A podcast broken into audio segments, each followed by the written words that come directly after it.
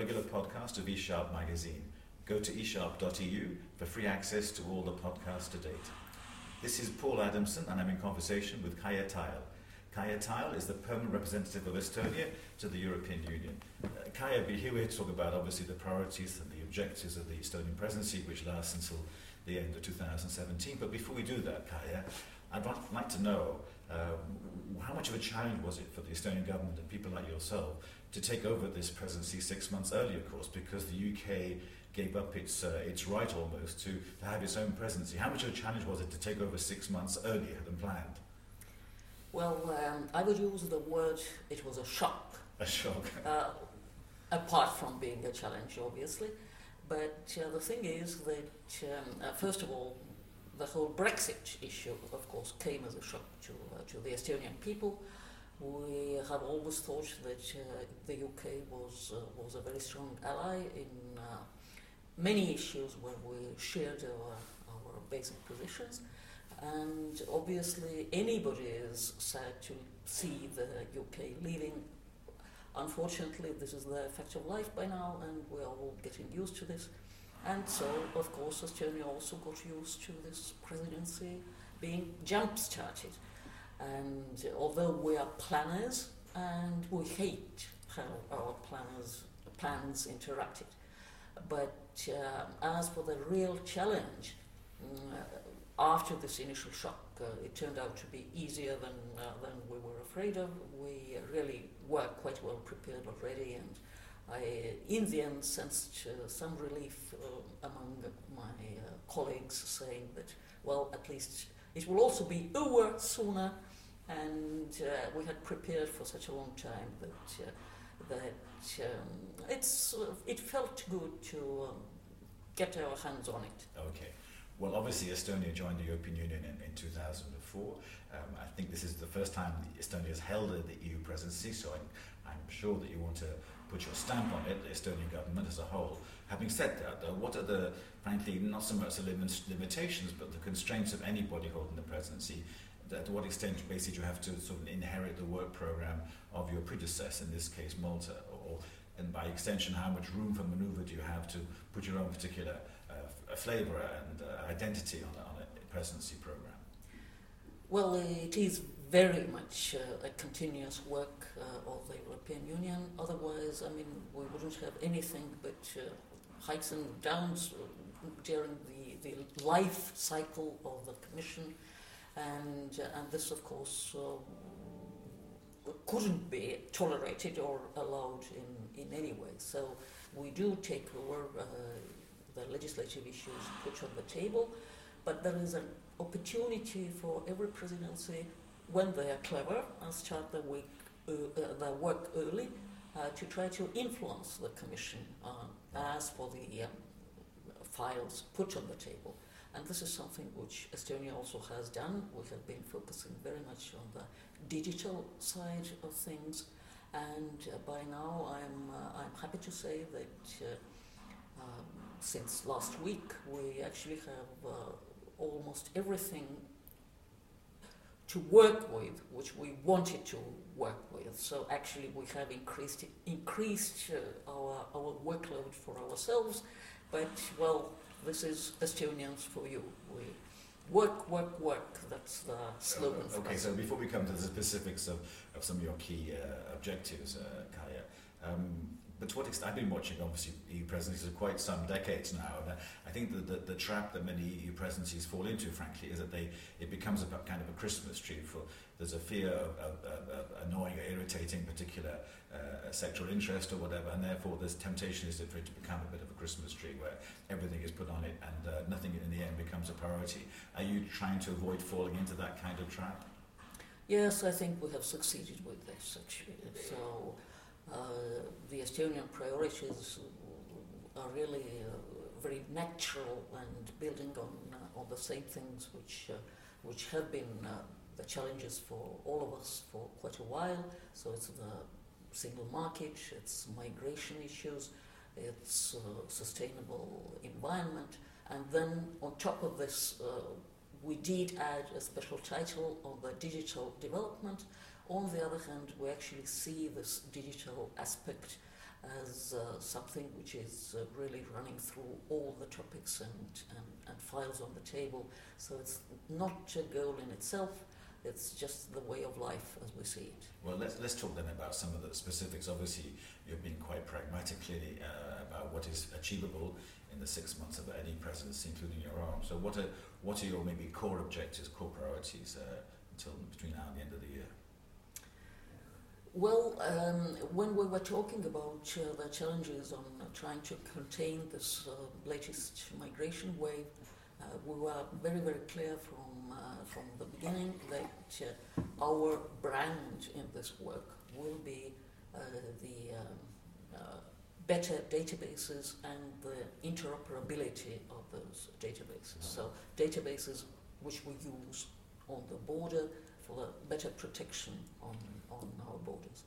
And uh, out of those databases, I could uh, name uh, Schengen Information System, SIS.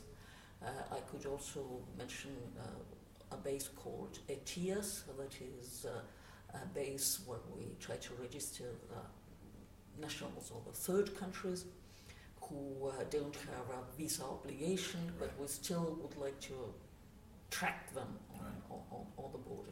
So uh, both of those uh, big legislative files are almost ready to start trilogues with the European Parliament, which means that we are quite close to our objective and uh, obviously this would be our dearest hope that we can really complete it during our presidency. But uh, even more important than those single databases is the interoperability right. of everything we do in, uh, in, in the new technology. So the new databases have already a built-in feature which uh, uh, provides this opportunity, and with the older ones like uh, SIS, we, uh, we try to build it in.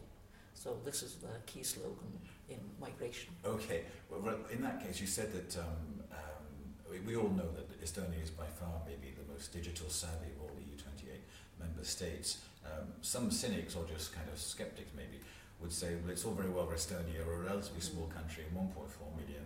Um, there are limitations, frankly, and, and much bigger hurdles to face when trying to apply some of the, the best practice that Estonia is renowned for to, to larger, larger populations. Is that a fair comment? Uh, yes, it is, and that's why uh, the Estonian government is arranging a sort of get together for the heads of states and government taking place in Tallinn uh, already next week, uh, where we really have the opportunity to talk amongst ourselves uh, in a longer perspective. So we try to detach from the actual digital files on the table and uh, try to talk frankly about the challenges which our societies face nowadays. So the Tallinn Summit will be uh, consisting of two panels. One is the future of the government, and the, the other is the future of economy. Right. And uh, those issues uh, will be very much in the center. Okay. It seems to me also that you have this, in effect, a, a parallel presidency, a parallel presidency in the sense that you have many events taking place, normally hosted in Tallinn for obvious reasons, your, your capital, including what I would call the outside world uh, conferences, seminars, get togethers. Our strategy has been from the very start to invite people to Tallinn to see with their own eyes what's possible and uh, also to show Estonia at its best. So I'm sorry that most of the conferences have fallen into, into July or September, which is, you know, still tolerable weather in, in Tallinn. right. I have to ask you also briefly uh, uh, about what's called now or referred to as the digital tax. There have been very recent press reports saying that your presidency is going to try and come to some kind of uh, accommodation or, or agreed guidelines for all member states before the end of your presidency. How, how optimistic are you that, that the U28 will be able to come to some kind of uh, common agreement on how to approach uh, what's called this digital tax issue? I don't know if it's uh, correct to talk about optimism and pessimism in in this context, uh, it, it really is something which uh, just needs to be tackled, and this is exactly what we're doing, and I'm not going to predict the outcome. Okay, fine, that's fair enough. Uh, I d- I don't want this to be at all about Brexit. I know you've been on record in the past saying you're adamant as a permanent representative of Estonia, not to have Brexit in any way dominate or even hijack or, or disrupt your presidency. Uh, but nonetheless, it is, it is there. We can't ignore, unfortunately, Brexit.